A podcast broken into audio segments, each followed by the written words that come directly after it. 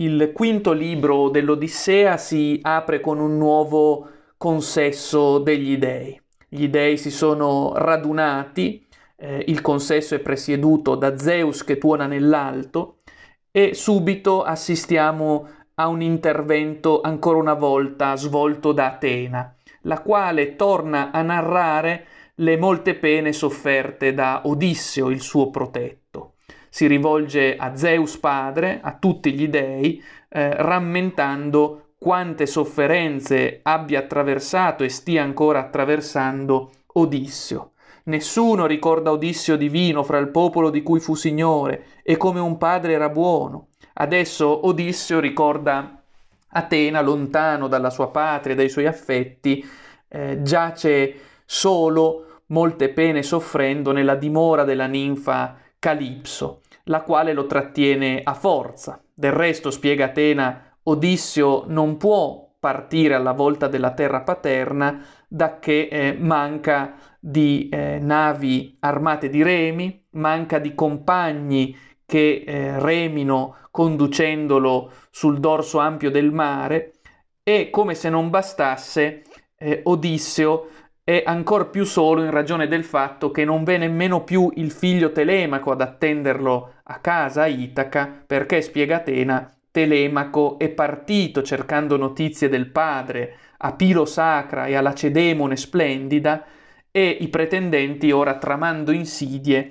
vogliono ucciderlo. Eh, sicché Atena ancora una volta perora con enfasi la causa di Odisseo e eh, Zeus, il padre degli dei, colui che aduna le nuvole, non resta insensibile alle richieste della figlia.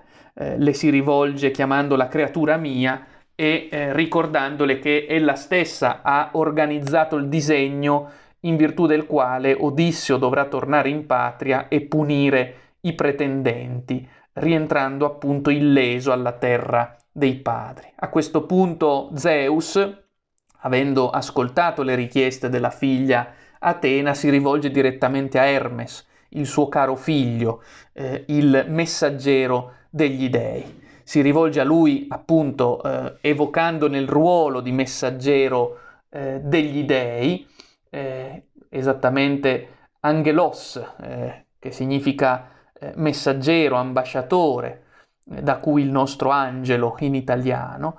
si rivolge appunto Zeus, l'adunatore delle nuvole, a Hermes ricordandogli il suo ruolo di messaggero ed esortandolo a portare alla ninfa dai bei riccioli, ossia Calipso, eh, notizia del decreto immutabile, ossia il decreto che prevede quello che il testo chiama il Noston Odysseus, il ritorno di Odisseo. Odisseo deve tornare a Itaca eh, sicché la dea non può trattenerlo ulteriormente sull'isola con sé.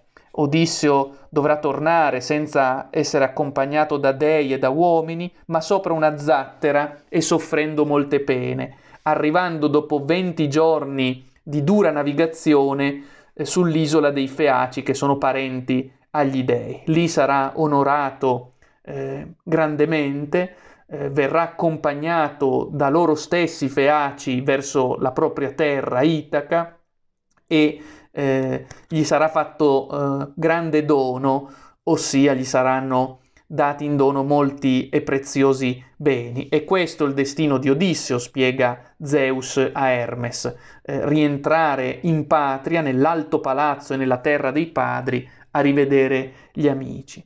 Eh, non è sordo a queste richieste il messaggero Hermes, il quale senza eh, indugi lega eh, sotto i piedi i sandali belli, d'oro con i quali è pronto a partire dall'Olimpo alla volta dell'isola di Calipso. Eh, senza indugi, ripeto, subito vola via il potente Hermes eh, e dal cielo balza verso il mare. A questo punto incontriamo una splendida immagine poetica. Hermes è paragonato a un gabbiano che si slancia sulle onde eh, negli abissi paurosi del mare instancabile, i pesci cacciando, fitte l'ali bagna nell'acqua salata. Simile a questo, sui flutti infiniti, Hermes correva. Eh, la rapida corsa di Hermes volando sui mari, si compie allorché egli perviene alla grande spelonca dove la ninfa Treccebelle abitava. Eh, qui trova Hermes la ninfa Calipso che è in casa, eh, con un grande fuoco nel focolare, con odore di cedro che pervade l'ambiente e lei dentro intenta a cantare con la sua voce soave e insieme a tessere con la spola d'oro. Intorno all'antro eh, vi è un bosco lussurreggiante che rende onirica l'atmosfera. Hermes eh, si ferma a contemplare questo paesaggio lussureggiante e seducente con eh, grandi uccelli che nidificano, eh, ghiandaie, sparvieri, cornacchie che gracchiano e eh, quattro polle sgorgavano in fila di limpida acqua, molti prati di viola e di sedano erano in fiore. Eh, una eh, situazione che in effetti induce anche il divino Hermes a godere nel cuore. Egli ammira il paesaggio e poi dopo aver ammirato ogni cosa nell'animo eh, si risolve a entrare nella vasta spelonca. Non appena entra eh, incontra Calipso la quale, dea luminosa, lo riconosce. Infatti, spiega il testo, non sono tra loro ignoti l'uno all'altro i numi immortali. Eppure Hermes, entrato nella spelonca di Calipso, non incontra Odisseo, eh, perché eh, infatti Odisseo non trascorre le sue giornate nella spelonca, ma al contrario sul promontorio, piangendo e soffrendo, con il cuore eh, gravido di pene e di ricordi. Eh, Odisseo guarda nostalgico il mare mai stanco e lascia scorrere le lacrime. Questa scena appare come eh, speculare rispetto a quella di Telemaco che sulle rive, eh, sulle coste di Itaca Anch'egli piangendo attende nostalgico il ritorno del padre salpato glorioso. In maniera analoga il padre Odisseo desidera anch'egli rientrare a Itaca e piange eh, senza tregua eh, attendendo la possibilità di rientra- rientrare in patria. Subito eh, Calipso, la dea luminosa, chiede eh, a Hermes quale sia la ragione della sua venuta. Perché vieni da me, Ermete vergadoro, venerabile e caro? Non usi venir frequente, ma seguimi prima che t'offra il pranzo ospitale. Eh, a questo punto Calipso imbandisce eh, un pranzo degno di un dio per eh, Hermes, per il suo ospite, eh, pose accanto la mensa d'ambrosia riempendola e versò rosso nettare. A questo punto il messaggero Hermes beve e mangia e dopo aver banchettato lautamente e ristorato il suo cuore con il cibo si rivolge a eh, Calipso. Eh, effettivamente tu interrogavi eh, al mio arrivo quale fosse la ragione della mia venuta e io ora te la eh, dico apertamente. Zeus m'ha costretto a venire qua giù contro voglia, e chi volentieri traverserebbe tant'acqua marina infinita? Eh, Hermes spiega di essere giunto là contro la sua volontà, attraversando le ampie distese del Pelago, senza incontrare città, perché è stato Zeus stesso a eh, richiederglielo e non si può certo trascurare o far vano il volere del padre degli dei. Zeus dice, spiega Hermes, che in questa terra vi è un uomo su tutti infelice, tra quanti eroi intorno alla rocca di Priamo combatterono, che eh, desidera tornare a casa. E ora al decimo anno della sua lontananza da casa e eh, a lui ha promesso il ritorno a Tela. Eh, tutti gli altri sono morti, i suoi compagni, egli ora è solo e si è trovato spinto dal vento e dall'onda su questa terra dove tu lo ospiti, eh, Calipso. Eh, ma ora è Zeus in persona che ti comanda di farlo partire al più presto, perché non è suo destino morire qui su quest'isola, lontano dai suoi affetti, è invece per lui destino rivedere gli amici, tornare nell'alto palazzo e nella terra dei padri. Udendo queste parole, Calipso letteralmente rabbrividisce, si rivolge con parole fugaci a Hermes. Maligni siete, o dei, e invidiosi oltremodo, voi che invidiate alle dee di stendersi accanto ai mortali palesemente, se una si trova un caro marito.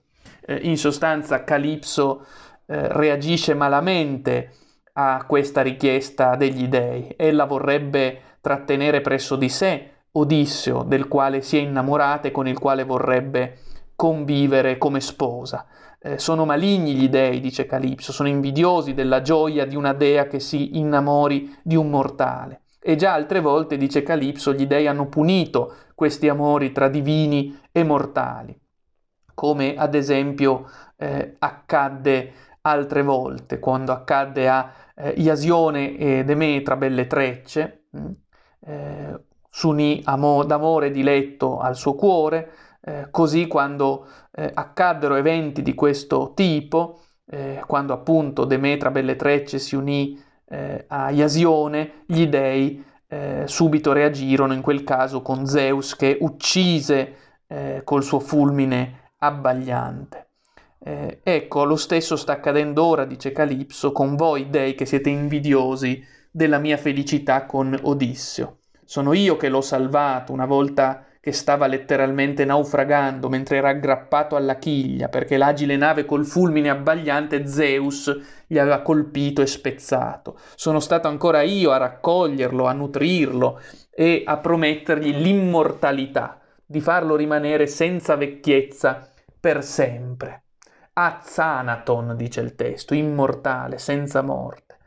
Eh, prendo atto di questo, spiega Calipso a malincuore, perché non si può eh, trascurare o far vano il volere di Zeus. E dunque andrà, se Zeus l'ordina e m'obbliga, sul mare instancabile. E non di meno, prima che parta, eh, darò a Odisseo dei consigli con cuore amico, non gli tacerò come tornerà illeso alla terra dei padri. Eh, a questo punto Hermes risponde, rimandalo e temi il furore di Zeus che in futuro non debba adirarsi e sdegnarsi con te. A questo punto, eh, avendo appurato che la dea eseguirà gli ordini che provengono da Zeus, Hermes può ripartire e tornare eh, nelle terre dell'Olimpo. Eh, a questo punto eh, la ninfa Calipso, rimasta sola, eh, va in cerca di Odisseo per trasmettergli il messaggio ricevuto dagli dei. Lo trova ancora una volta sul promontorio, seduto, con gli occhi bagnati di lacrime, che sta ancora una volta nostalgicamente sospirando il ritorno, perché non gli piace la ninfa, non gli piace la terra lontana. Eh, per questo dice il testo che Odisseo dormiva la sera forzato nella cupa spelonca accanto eh, alla dea Calipso che lo desiderava, ma di giorno poi trascorreva le sue giornate seduto sopra le rocce, con lacrime, gemiti e pene straziandosi il cuore. A questo punto lo trova la dea e gli si rivolge nel modo che segue, infelice, non stare più a piangere, non sciuparti la vita, ti lascio davvero partire di cuore adesso, non devi far altro che eh, crearti una zattera con tronchi ben tagliati eh, e mentre tu preparerai la zattera io ti appronterò le dispense eh, e le pietanze necessarie perché tu possa affrontare questo viaggio. Io pane, acqua, vin rosso porterò in abbondanza, che tengan lontano la fame, e vesti ti vesterò, ti manderò dietro il vento. A questo punto Odisseo, apprendendo questa notizia, non gioisce come pure sarebbe naturale, al contrario rabbrividisce, ha paura che Calipso in realtà gli stia tendendo un tranello. Altro tu macchini, Odea, con questo, e non il ritorno, che vuoi su una zattera farmi passare abisso immenso di mare, spaventoso, invincibile. Eh, Odissio, in sostanza, con il suo tipico, come si è visto, atteggiamento di diffidenza, di riflessività, di pensosità, eh, pensa sempre appunto che vi siano macchinazioni, proprio come lui stesso è colui che sempre va macchinando con il suo multiforme ingegno, altro dicendo e altro pensando, e su queste basi Odisseo ritiene che anche altri possano agire alla maniera sua, sicché non si fida a tutta prima di ciò che gli comunica Calipso. Del resto, riflettendo, dice Odisseo, nemmeno le navi di perfetto equilibrio riuscirebbero a, eh, ad affrontare un viaggio simile se non allietate dal vento di Zeus. E quindi a tutta prima dice di voler rifiutare. No, sulla zattera non salirò a costo d'oppormiti, se non hai cuore, o dea, di farmi il gran giuramento che contro di me nessun nuovo male prepari. In sostanza Odisseo chiede a Calipso di giurare solennemente che non è un tranello, ma che realmente ella desidera aiutarlo e lasciarlo partire alla volta di Itaca. A questo punto Calipso sorride, lo accarezza con la mano e gli rivolge parole dolci. Ah, brigante che sei, e non sciocco davvero, senti un po' che discorso hai pensato di fare. E a questo punto eh, Calipso fa, come eh, richiesto da Odisseo, il giuramento, eh, giurandogli solennemente che contro di lui non sta nessun male preparando, anzi sta agendo per il suo bene lasciandolo partire. Eh, detto così, lo precede nel cammino e eh, insieme rientrano nella spelonca di Calipso, l'uomo e la ninfa. Eh, si siede anche Odisseo sul trono da cui si era alzato Hermes e insieme banchettano, eh, gettando le mani, dice il testo, su cibi pronti e serviti. Eh, a questo punto, una volta che eh, hanno goduto del cibo e delle bevande, Calipso, la dea luminosa, si rivolge a Odisseo, eh, augurandogli felicità, augurandogli felicità. Il testo greco dice caire, eh, abbi gioia, eh, abbi felicità. Eh, ma se sapessi nell'animo tuo quante pene ti è destino subire prima di giungere in patria, forse rimarresti qua con me, eh, gli dice la dea con un ultimo tentativo di persuaderlo a rimanere con lei. Eh, se tu rimanessi qua non soltanto eviteresti le molte pene che ora ti attendono nel viaggio, ma addirittura guadagneresti l'immortalità. Io ti farei immortale, ti renderei eterno. Eh, tra l'altro tu desideri tornare dalla tua moglie, dice in maniera eh, maligna Calipso, ma eh, di lei mi vanto di essere migliore quanto a corpo e figura, perché non può essere che eh, una donna mortale eguagli in bellezza e grazia eh, una donna immortale quale io sono. Odisseo, ancora una volta agendo con raffinata astuzia, si rivolge a Calipso. Certamente lo so anch'io e molto bene che la saggia Penelope al tuo confronto eh, non val niente quanto a bellezza e grandezza. E infatti Penelope è mortale, tu invece Calipso sei immortale e non ti tocca vecchiezza. Ma ciò non di meno desidero e invoco ogni giorno di tornarmene a casa, di vedere il ritorno. Appunto, eh, Odisseo sa bene che la bellezza di eh, Calipso eh, è maggiore rispetto a quella di Penelope, ma lui ama Penelope, desidera il ritorno. Eh, potremmo dire che l'amore è sempre amore per il nome proprio e quindi eh, anche con i difetti che caratterizzano la persona amata, non è una questione di semplice bellezza divina contrapposta a quella mortale.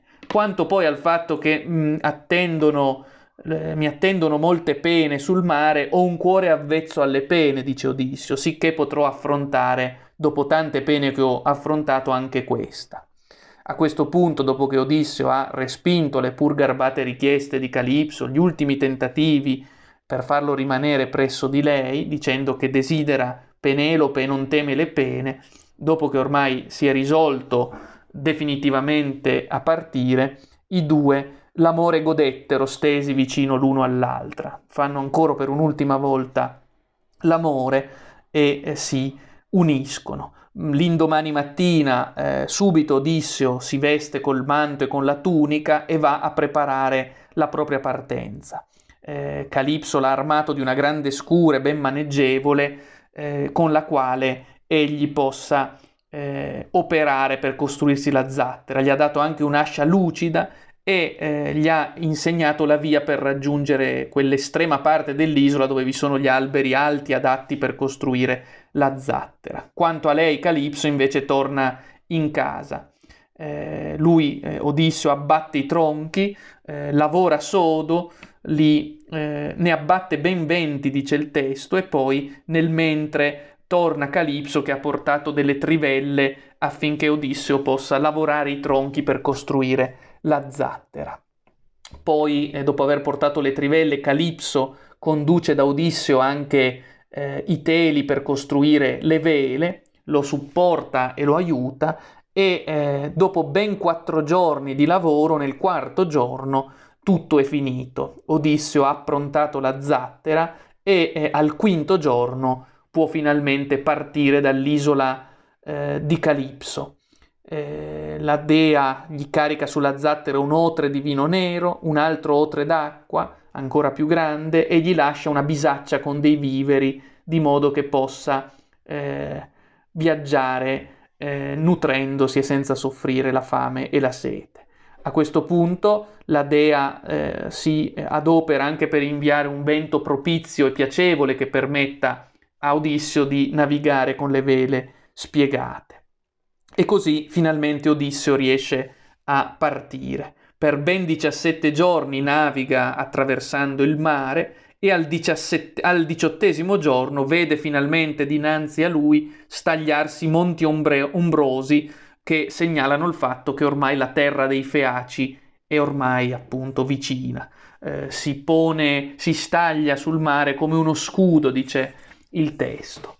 Eh, accade però che mentre Odisseo è ormai quasi giunto all'isola dei Feaci, eh, accade però che eh, Poseidone stia tornando dagli Etiopi, stia tornando dagli Etiopi, dalla terra dove si era recato e eh, mentre eh, sta rientrando scorge eh, Odisseo che naviga per mare. Subito si infuria orrendamente, scuote la testa e si rivolge al proprio cuore. Eccolo là, Odisseo. Certo, i numi hanno cambiato pensiero per Odisseo, mentre io ero distolto dalla questione perché stavo in mezzo agli etiopi. Subito Poseidone non perde tempo e raduna Nembi, sconvolge i mari battendo il suo tridente fa sì che si scateni una burrasca eh, clamorosa. Eh, di colpo, dice il testo eh, dell'Odissea, subito notte venne dal cielo, tutto si rabbuia e si scatena sul mare la tempesta. Sopraggiungono venti poderosi eh, e Odisseo, al vedere questo mutamento repentino del clima, eh, rabbrividisce, si sciolsero petto e ginocchia a Odisseo. Eh, a questo punto Odisseo, irato, dice al suo cuore magnanimo, O me infelice, che ancora mi capita, eh, e rimpiange quanti dei suoi compagni sono invece morti, eh, sono invece morti combattendo eroicamente, trovando quindi sepoltura e onori. Ora invece Odisseo rischia di morire in mare senza onore, senza fama e senza eh, un sepolcro.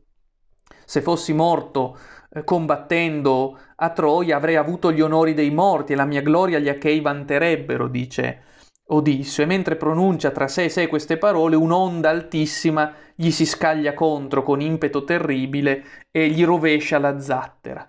In mezzo si spezza l'albero con i venti che eh, soffiano incontenibili e per molto tempo, scaraventato giù dalla zattera, Odisseo rimane sommerso tra i flutti. Alla fine riesce a riemergere, sputa dalla bocca l'acqua salsa e eh, cerca in ogni modo di riafferrare la zattera, che è la sua unica salvezza. Si siede nel mezzo della zattera che viene eh, condotta qua e là sparsamente dai venti eh, furiosi. Nel mentre Odisseo viene avvistato dalla figlia di Catmo, Ino Bella Caviglia, che eh, è la dea bianca, mortale un tempo dalla parola umana, che eh, gli si rivolge, eh, vedendolo così in difficoltà. Infelice, perché Poseidone e Nosictono t'odia paurosamente, tanti mali ti semina? Eh, la dea Ino lo esorta a lasciare la zattera e a nuotare per raggiungere così con le proprie braccia la terra dei Feaci, dove è fato eh, che Odisseo si salvi.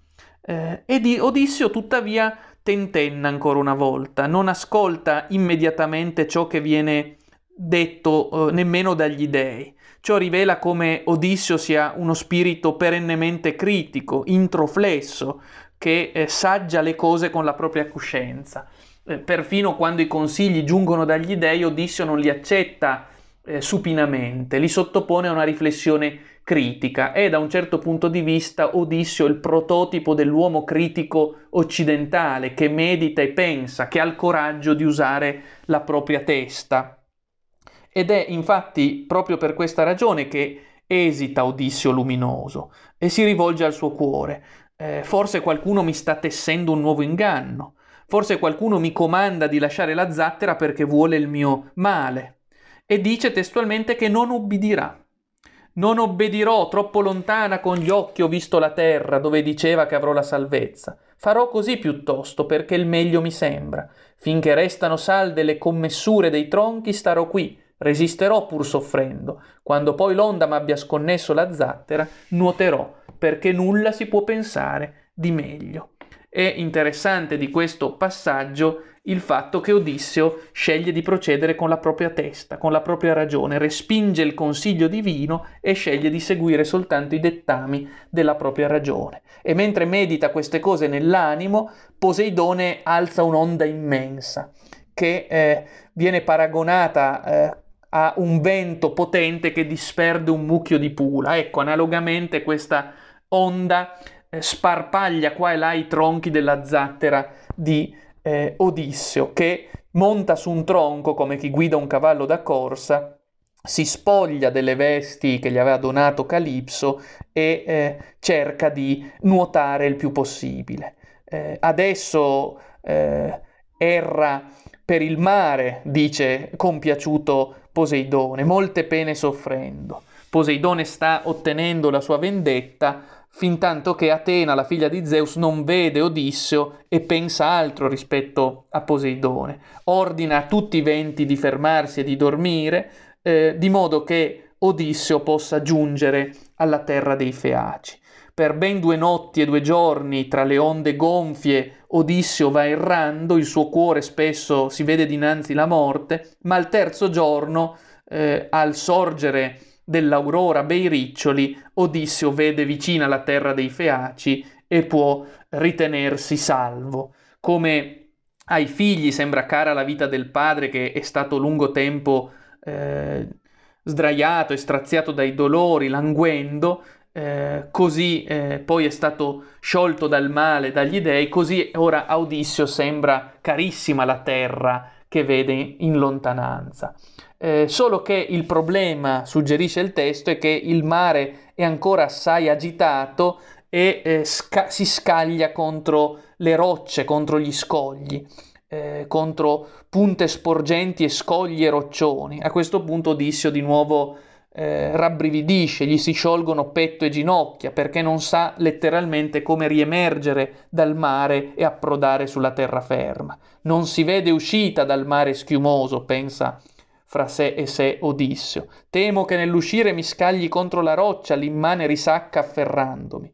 Eh, se nuoto più avanti, d'altro canto, temo che la tempesta mi travolga di nuovo e il mare mi porti al largo. Che fare? Dunque, eh, mentre sta pensando queste cose, eh, un'onda potente lo scaglia contro la scogliera, gli eh, straccia la pelle, eh, gli fracassa le ossa, o meglio, gliele avrebbe fracassate se Atena Occhio Azzurro non l'avesse ancora una volta protetto. A due mani d'un balzo Odisseo si aggrappa alla roccia, eh, vi resta attaccato gemendo finché l'onda non lo porta via di nuovo. Eh, il risucchio lo attira con violenza, lo getta nel mare lontano, rendendolo simile, dice il testo, a un polipo fuori dal covo che eh, ha mille tentacoli attacca- con i suoi mille tentacoli ha mille sassetti attaccati, eh, così anche Odisseo strappato dalla roccia a cui si era aggrappato è simile a un polipo che viene eh, tirato via e che ha mille sassetti attaccati ai tentacoli. Riemerso dalle onde nuota lungo la costa eh, fino a cercare delle spiagge che gli permettano l'approdo. Ecco che finalmente vede la foce di un fiume dalla bella corrente e eh, ritiene che quella possa essere la giusta via d'uscita dal pelago procelloso. Eh, a questo punto riesce ad emergere dal fiume eh, e cade a terra sfinito, bacia la terra eh, e però sa bene che ora vi è un altro rischio, vi è il rischio che eh, se trascorre la notte ormai prossima eh, in prossimità del fiume rischia di morire assiderato perché vi è la malabrina, l'umida guazza eh, e quindi eh, rischia di eh, morire assiderato. Temo, per d'altro canto, dice Odisseo, che se mi avventuro nella selva temo di cadere pasto per le eh, fiere Che fare dunque? Tuttavia, se eh, morire assiderato o rischiare di essere preda delle fiere, ecco, questa seconda opzione gli pare, eh, gli pare migliore que- e questo è il motivo per cui Odisseo muove verso la selva. Si infila sotto un doppio cespuglio e eh, sotto questo cespuglio si prepara con le mani un giaciglio largo fatto da un mucchio di foglie. A questo punto Odisseo gioisce a vedere questo giaciglio perché sa che potrà nascondersi e trovare riparo, eh, simile a un tizzo che è nascosto fra molta cenere nera, dice il testo. Ecco, così tra le foglie si nasconde Odisseo e eh, Atena provvede a versargli il sonno sugli occhi perché possa eh, guarire al più presto dalla spossante stanchezza e riprendersi per affrontare eh, le nuove prove a cui andrà incontro.